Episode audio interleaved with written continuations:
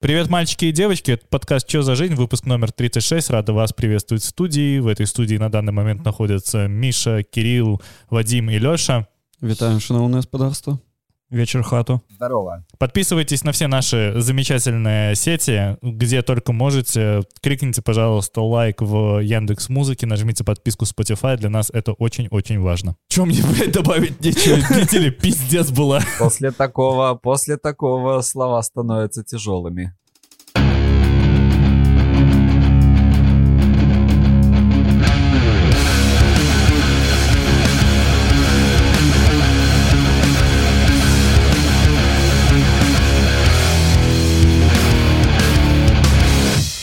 Какая неделя, чуваки? Ну это месяц уже прошел. Типа, вот, вот месяц начала этого. Вот я- у меня не укладывается пока этот временной отрезок в голове. Как-то слишком быстро, слишком много событий, слишком мало успехов со, со стороны России и слишком много успехов со стороны Украины, что не может, конечно, не радовать, но Слушай, мне ощущение, что мы находимся в терминальной фазе дурки, потому что по всем моим ощущениям Путин находится в маниакальной фазе, не думая о том, что его кинет в депрессивную. Знаешь, как типичного человека с э, шизоаффективным психозом. Можно немножко Ну, как пояснить. меня, например, да. А, Маниакальная именно фаза. за да, ты ведь тоже напал на Украину. Ну да, бля, пиздец. А, Если объяснять, человек, у которого маниакальное расстройство личности, у него находятся всегда две фазы. То есть есть фаза маниакальная, когда человек чем-то горит максимально, он очень активный, он мало спит, он много работает, вот, то есть у него работун самый настоящий. После этого наступает фаза депрессивная, это когда ты лежишь в постели, ты говно, ты не можешь ничего делать, ты хочешь умереть. Ты думаешь, Путин в один момент просто выгорит к войне? Такой, типа, надоело. Мгм. Надо подписывать мир. Ну да-да. Слушай, ну, блин, но такой же вариант возможен, потому что креативный класс покидает Россию и Беларусь в том числе, потому что мы же... э, Беларусь-то с 2020 года знает, что такое креативный класс. Да, Это вот именно тот, тот самый сформированный средний класс, который получает, там, например, зарплату в долларах, который не зависит от там, местного завода. И сейчас этот креативный класс просто настолько сильно прет из России, он уже сейчас везде находится. Он находится в Грузии, в Армении, кто-то уезжает на Кипр максимально любыми Израиль, доступными Стамбул. способами. Самая горячая точка Израиль. Ну, Ст- Стамбул пользуется такой популярностью людей, которых много денег было на российских и иностранных счетах, а потом они снимают их в банке. Например, Чубайс. Да, по поводу Израиля можно же сказать то, что тот же Иван Ургант, Максим Галкин вместе с Аллой Пугачевой. многие российские звезды шоу-биза просто свалили в Израиль. Потому что у некоторых, как у Урганта, допустим, у него двойное гражданство, насколько я помню. Он э, является также гражданином Израиля. Пугачева с Галкиным я вообще не ожидал почему-то. Ну, типа, от Галкина, да, но я думал, Пугачева... Пугачева, когда Да. Киркоров поддержал Россию, когда отравили Навального, она-то отписалась от всех, в том числе от Киркорова, и подписалась на Навального Се- ну, в ух ты. Инстаграме, да. Поэтому Пугачева такая себе нормальная женщина, бой, бой бабушка. Да, они есть такое впечатление. Разве Галкин высказывался за отравление Навального? Ну, Э, Киркоров. Киркоров. А. высказывался за отравление Навального. Ну, это по ж поводу- шлюха. Ты просто оговорился, мне показалось, ты сказал Галкин. Ой, Да, Нет, потому ты что что? Га- Галкин много сатиры записывал про нынешнее положение дел. Ну как, это на тот момент нынешнее. Сейчас уже не до сатиры, сейчас уже хуй знает, что можно высрать такое, чтобы было бы смешно с российской стороны. Я знаю, что можно выстроить, чтобы было смешно с российской стороны. Российская армия. Потому что российская армия полностью продукт пиара, а не войны. Вот мы сейчас видим, ну это ж настолько комично, это просто пиздец. Все эти видео про то, как э, э, украинские мужики на э, тракторах увозят БТРы, в которых закончилась соляра. Ну, слушай, да это понятно, что в, э, в российской армии это просто показуха, это просто пиар-ход армии. У них, блядь, это армия, у которой есть магазин собственного бренда одежды. Вы чё? Который разработал Тимати. Который разработал Тим... Тимати, блядь, что Тимати хорошего разработал? Единственное хорошее, что он сделал, это спиздил шрифт, покрасил лампасы, все. Э, У фашистов тоже был свой бренд, кстати. Очень-очень хороший. До сих пор есть. Почему это все пиарно выглядит? Потому что кто же у нас министр обороны, недавно исчезнувший и где-то пропавший, и много спекуляций ходит. Шайба. Шайба, товарищ э, Шойгу, э, до, как, до того, как он был министром обороны, он же был министром МЧС, и, собственно, чем он занимался во время всех этих катастрофических событий, там пожар, там лес горит, дом горит, или ш- неважно что. Приезжал товарищ Шойгу, такой весь в форме, такой рассказывал, да, вот мы делаем то, третье, пятое, десятое, и уезжал. Вот так вот. И на этом пиарился, э, зарабатывал собственное лицо. И, собственно, э, как сказать, что, что гниет с головы, как это Рыба. пословица? Рыба гниет с головы. как бы. Путин. Ну да, то есть там э, Карлик. Путин на самом конце, а этот где-то на уровне глаз находится. Единственное, что сейчас будет тушить Шойгу, это жопа Путина. Вот. Так что удачи, блядь. А будет ли тушить? Просто тут на самом деле жопу Путина, скорее всего, должна была тушить российская разведка, которая просто нахуй провалилась. Слушай, ты видел, э, как, о какой разведке идет речь, если у них переговоры идут по открытым каналам, блядь? Так я про это и говорю, Это- что там это, тушить это кошмар, там, что-то. та- там не то, что разведки, там они даже со стаканчиками не могли подслушать, наверное. Не знаю. По-моему, они здесь роль пироманьяка играют, а не пожарного. Мне просто кажется иногда то, что э, американская разведка, которая начала уже это сливать задолго до нападения на Украину, они же там реально вплоть до часов говорили, во сколько они нападут. Мне такое ощущение, что вот Путин обсуждает это с каким-нибудь там Шойгу, еще с остальными министрами, Нарышкин там где-то под столом сосет, и э, сбоку в Кремле в соседней комнате стоит э, ФБРовец, он Стакан. стакан, да, приставил к стенке и слушает.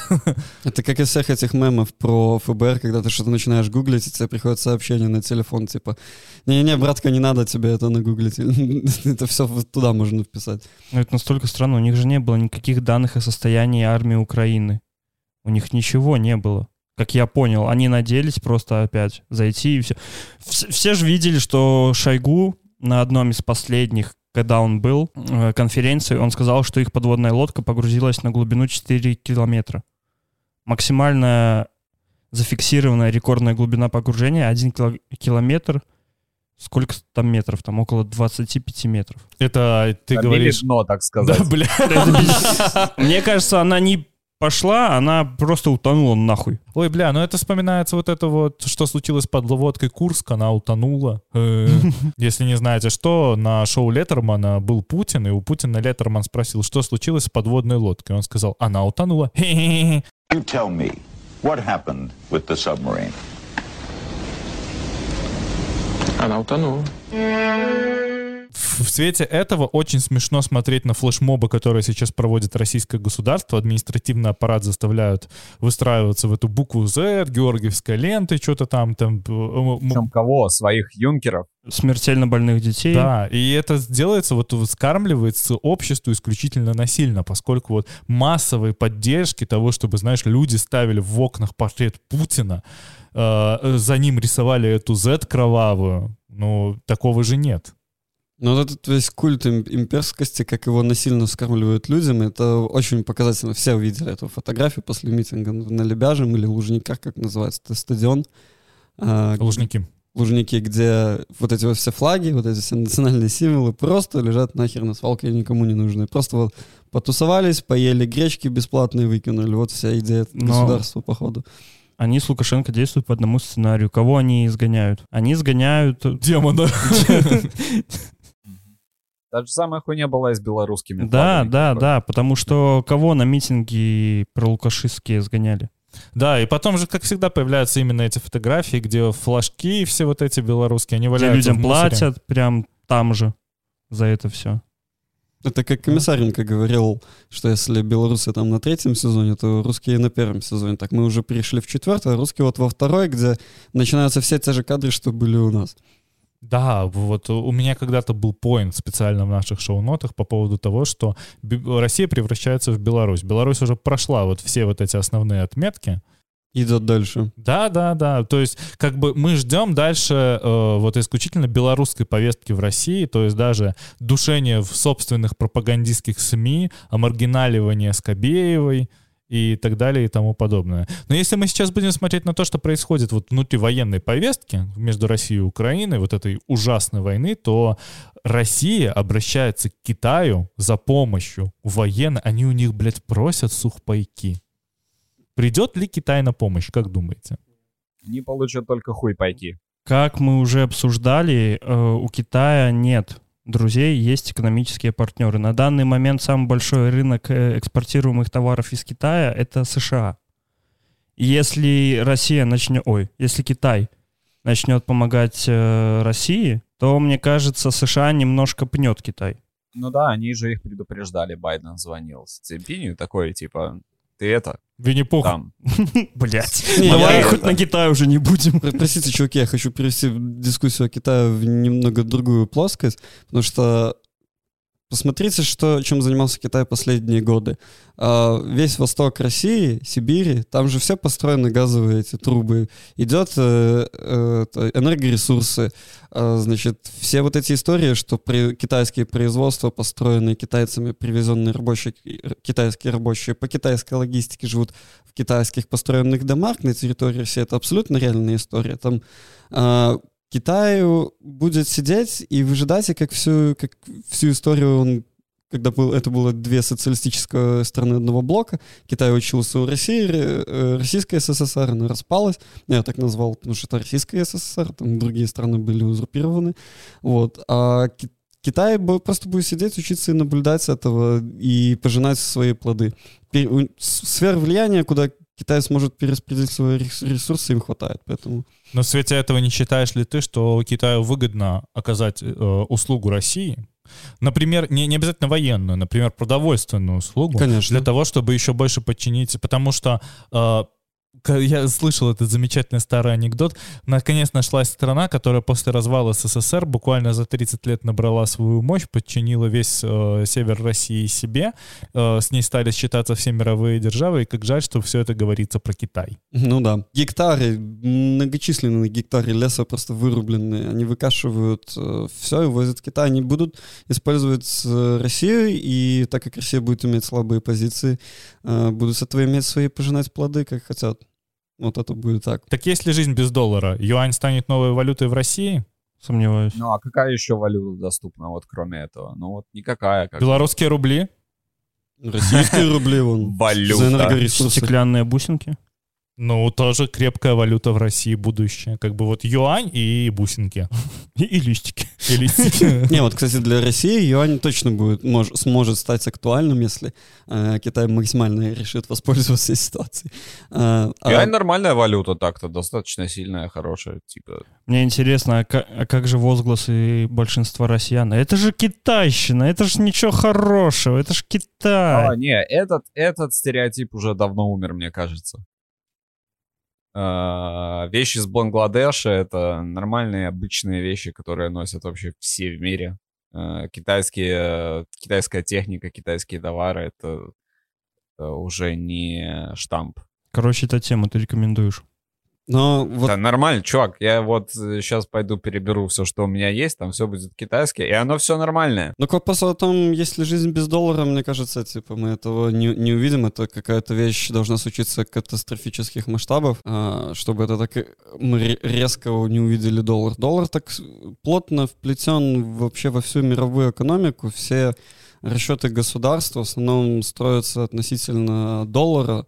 Ну, как бы в, в моей жизни у меня как бы тут евро, я дол- долларами буду пользоваться только, знаешь, это как следующая э, фаза, то есть, допустим, в каких-то международных отношениях, где ты уже зарабатываешь деньги. Доллар — это язык бизнеса, э, который сегодня существует по всему миру, и просто так его сейчас ничто не перебьет, он просто так никуда не исчезнет.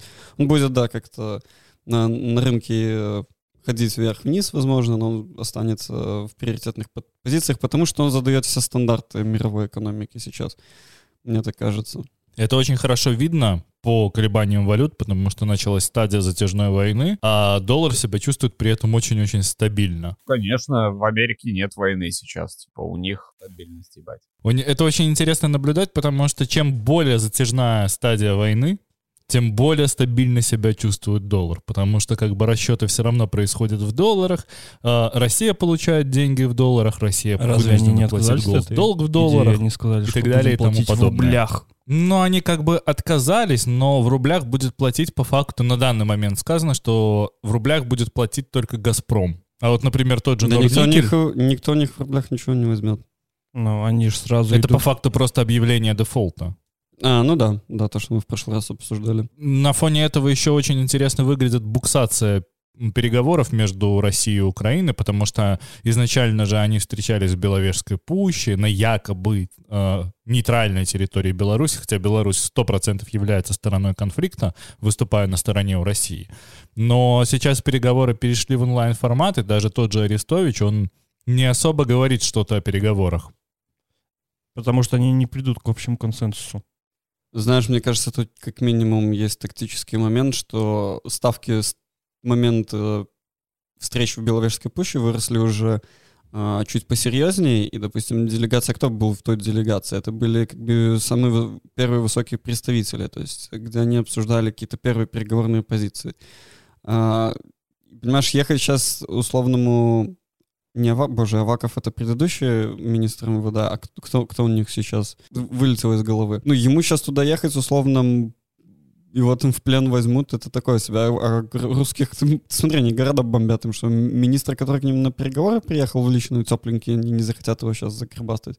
Поэтому, мне кажется, Целых онлайн. семь так генералов отыграться-то как-то надо. Ну да, там же счет уже сколько, 7-0, Ты, бля, а может и больше. По поводу генералов, на самом деле, это вообще это такой пиздец. В последний раз Россия теряла столько генералов, знаете когда? Во время Великой Отечественной войны. Которая шла 4 года, а Да. не месяц. Да, это просто пиздец. Не, во время Великой Отечественной войны потеряно больше генералов было. Но она семи. 4 года. Да, но Типа так- такая уровень. дикая тенденция потери войск личного состава. Смотри, официально Россия несколько дней назад признала то, что они потеряли 1300 человек. Украина говорит о том, что убито 16 400 плюс. 15 400 плюс. 16. 16, о боже. Уже 16 400 плюс.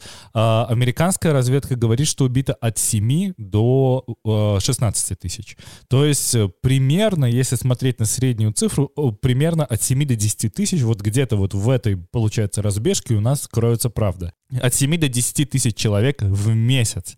Пересчитай это на год. Ну, 1200-1300 человек. Смотрите, даже если взять цифру в 1300 официальную и умножить ее на 12 месяцев по средней тенденции, это получается 16 тысяч человек в год.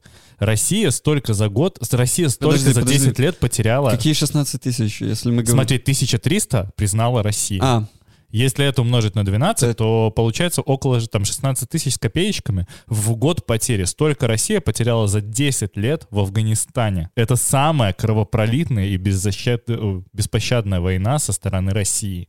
То есть Россия никогда в жизни не терпела столько э, потерь со времен э, начала Великой Отечественной войны. Это потери, сравнимые с июлем-августом 1941 Послушай, рыба гнила с головы, гнила, гнила и догнила. Собственно, российская армия тоже догнила. И все возможности вести такие широкомасштабные военные действия сгнили у них. Кирилл. А, Тем временем э, Ванька умер, ничего страшного, Любка еще родит. Типа их отношение к этим потерям, ну да похуй. Че там, подумаешь? Как я всегда и говорил, Россия будет делать э, выплаты за каждого погибшего солдата, семьям погибших солдат. Они прописали это в законе, но с интересной такой деталью, что для того, чтобы получить эти выплаты, вам нужно свидетельство о смерти. А чтобы получить свидетельство о смерти, вам нужно тело, Которое оставляют которое они сейчас, не да. забирают из Украины. Ввиду, Которая сгорела в танке, как бы. Которое сгорело в танке, не суть. ввиду того, что сыночку убили на Чернобыле, а из леса никто не забрал, его сожрали дикие собаки, кроме костей обглоданных, разнесенных по территории ничего не Да, осталось. вот вам... С вами пак- был самый доброжелательный Миша, как всегда. Вот вам ваш пакетик, в нем ваш сын. Это реальная история, писал на, Dolphin. брать будете.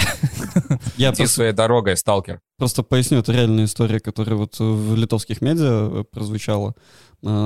Товарищ Славучич рассказывал. То есть они занимаются тем, что вот эти трупы э, в вот этой нейтральной территории, где идут бои, то есть они, они их не забирают, и, собственно, этим нужно заниматься волонтером.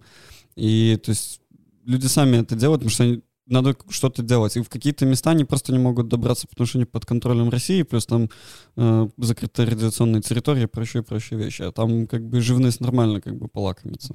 Волки, санитары, лес, вот мусор и убирают. Куда-то еще денацификация, демилитаризация, зато появились какие-то биолаборатории, а сейчас уже и про биолаборатории все вроде как начинают забывать, потому что уже говорится про то, что мы вообще-то сюда шли ради Донбасса.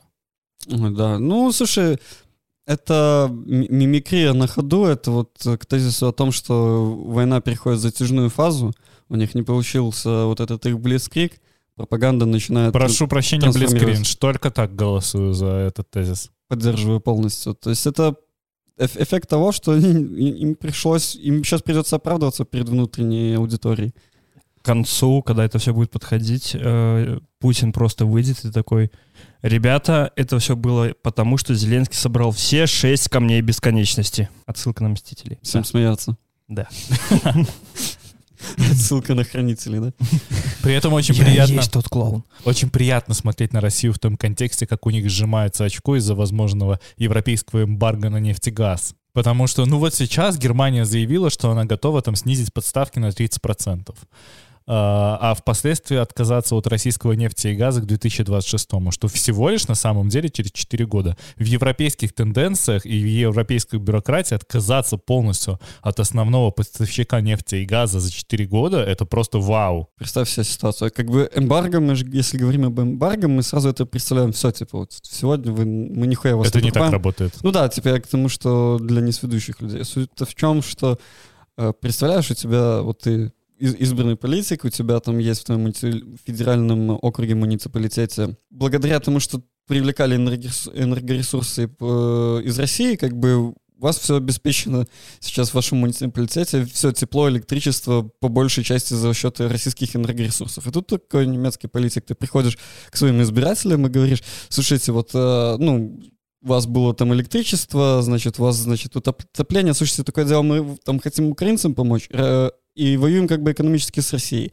И тут такое дело, понимаете, большая часть всех энергоресурсов идет из России. Мы перестали их покупать, поэтому у вас сейчас не будет отопления. Мы введем квоты на электричество, потому что оно будет, но его будет меньше в сети.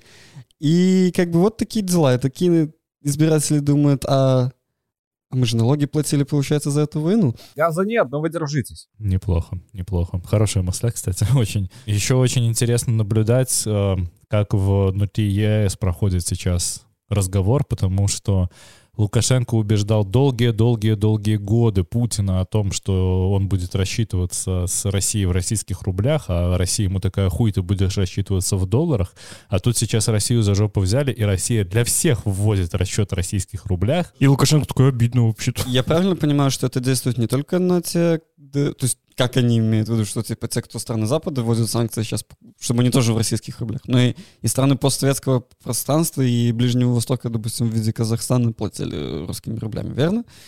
Слушай, вообще, э, именно поэтому у меня этот шоу-нот подписан как тупик ЕС, потому что неясно, кто должен рассчитываться. Ну вот, например, Казахстан торгует э, нефтью и газом. У Казахстана большие запасы. Казахстан тоже должен рассчитываться в российских рублях, но Казахстан не часть России. Очень-очень туманно и непонятно, в какой валюте вообще дальше должен идти расчет, потому что между субъектами ЕС расчет шел в долларах всегда. То есть, если Беларусь покупает у Казахстана танкер с нефтью, она ему платит э, за каждый баррель в долларах. Слушай, вот мне кажется, такой момент, допустим, ЕС — это такая все равно вот часть той гниющей рыбы с головы, потому что все это крышуется Российской Федерацией, она имеет сам- самое большое условное влияние, стремится к этому, как мы по всем признакам видим. И как бы ничего, ну как бы определенно завязались какие-то экономические связи между странами, экономические э, движения, потоки финансов, э, производства и как бы жизнедеятельности людей сформировались, но это не какой-то такой супер там, мегасоюз, как его противоставляли ЕС. И мне кажется, Беларусь очень в перспективе, дальней перспективе выиграет намного больше, если этого ЕС как бы не будет соглашения, будет условным э, Евросоюзом больше интеграции. ЕАС во многом это жалкая пародия того, что существует и в Европейском Союзе. И ЕАС по факту существует на данный момент только на бумаге. Потому что если мы говорим про процессы, которые построены, например, внутри Европы, взаимодействие условно, там, не знаю, Литвы и Германии, там есть четко прописанная регламентация и порядок действий в том или ином случае. В случае на данный момент ситуации ЕС никакой четко построенной инфраструктуры не существует. Именно поэтому они сейчас сидят, и на, на самом деле расч- э, вопрос расчета, он всегда должен стоять чуть ли ну, не в первых позициях. А они стоят и уже несколько недель тупят, как они будут друг с другом рассчитываться за те или иные вещи. Именно поэтому ЕС исключительно картонная организация, нежели чем фактическая. Фактические организации, они живут без всякого э, повелевания волшебной палочкой. То есть, если бы... Они самодостаточны. Да, да. Именно поэтому, даже если бы существовала такая организация, не оформленная на бумаге, она бы сходу решила, в какой валюте она ведет расчет. Именно поэтому какой-нибудь наркокартель казахстанский гораздо быстрее адаптируется к нынешней ситуации, нежели чем тот самый пресловутый ЕС. Да, ну потому что, типа... А крипто, все изи. Да, да, ну вот в том числе. То есть как бы, э, если Россия же уже говорила о том, что мы можем начать расчет криптой. Которую вы запретили. Никакой расчет криптой не спасет никогда в жизни Россию. Как бы крипта сейчас не преподавалась в масс... э, Хайпила. Да, не хайпило то, что это типа новая децентрализованная банковская система, это типа fuck you system, прочие дела. Да, это так не работает. банально. Это так не работает, потому что как давно появился би- биткоин, это сколько уже, де- 10-15 лет, и он, он, да, он работает, он развивается, он каких-то денег стоит. Мы видим, как он вверх-вниз падает, то есть это нестабильная валюта, как тот же доллар, который мы обсуждали. Но весь прикол в том, что он там занимает процент мирового ВВП, там, Меньше одной десятой, на секунду. да, то есть там даже одного процента нету. То А есть, чем и- его больше, тем он и- дешевле. Извините меня, на чем, о чем тут разговор? Какие расчеты за все через крипту? А знаешь почему? Потому что биткоин конечный. Кирилл, поправь меня, пожалуйста, если я не прав. А, Биткоин, Да, он конечный. Вся биткоин можно вы- вы- вымайнить до конца. И всего количества биткоина не хватит, чтобы им там в течение 10 лет рассчитываться за энергоносители. Да, конечно, это все равно, что золото. Есть один маленький вопрос, который все мы заметили. Почему в Беларуси не проходят э, провоенные митинги, такие как в России?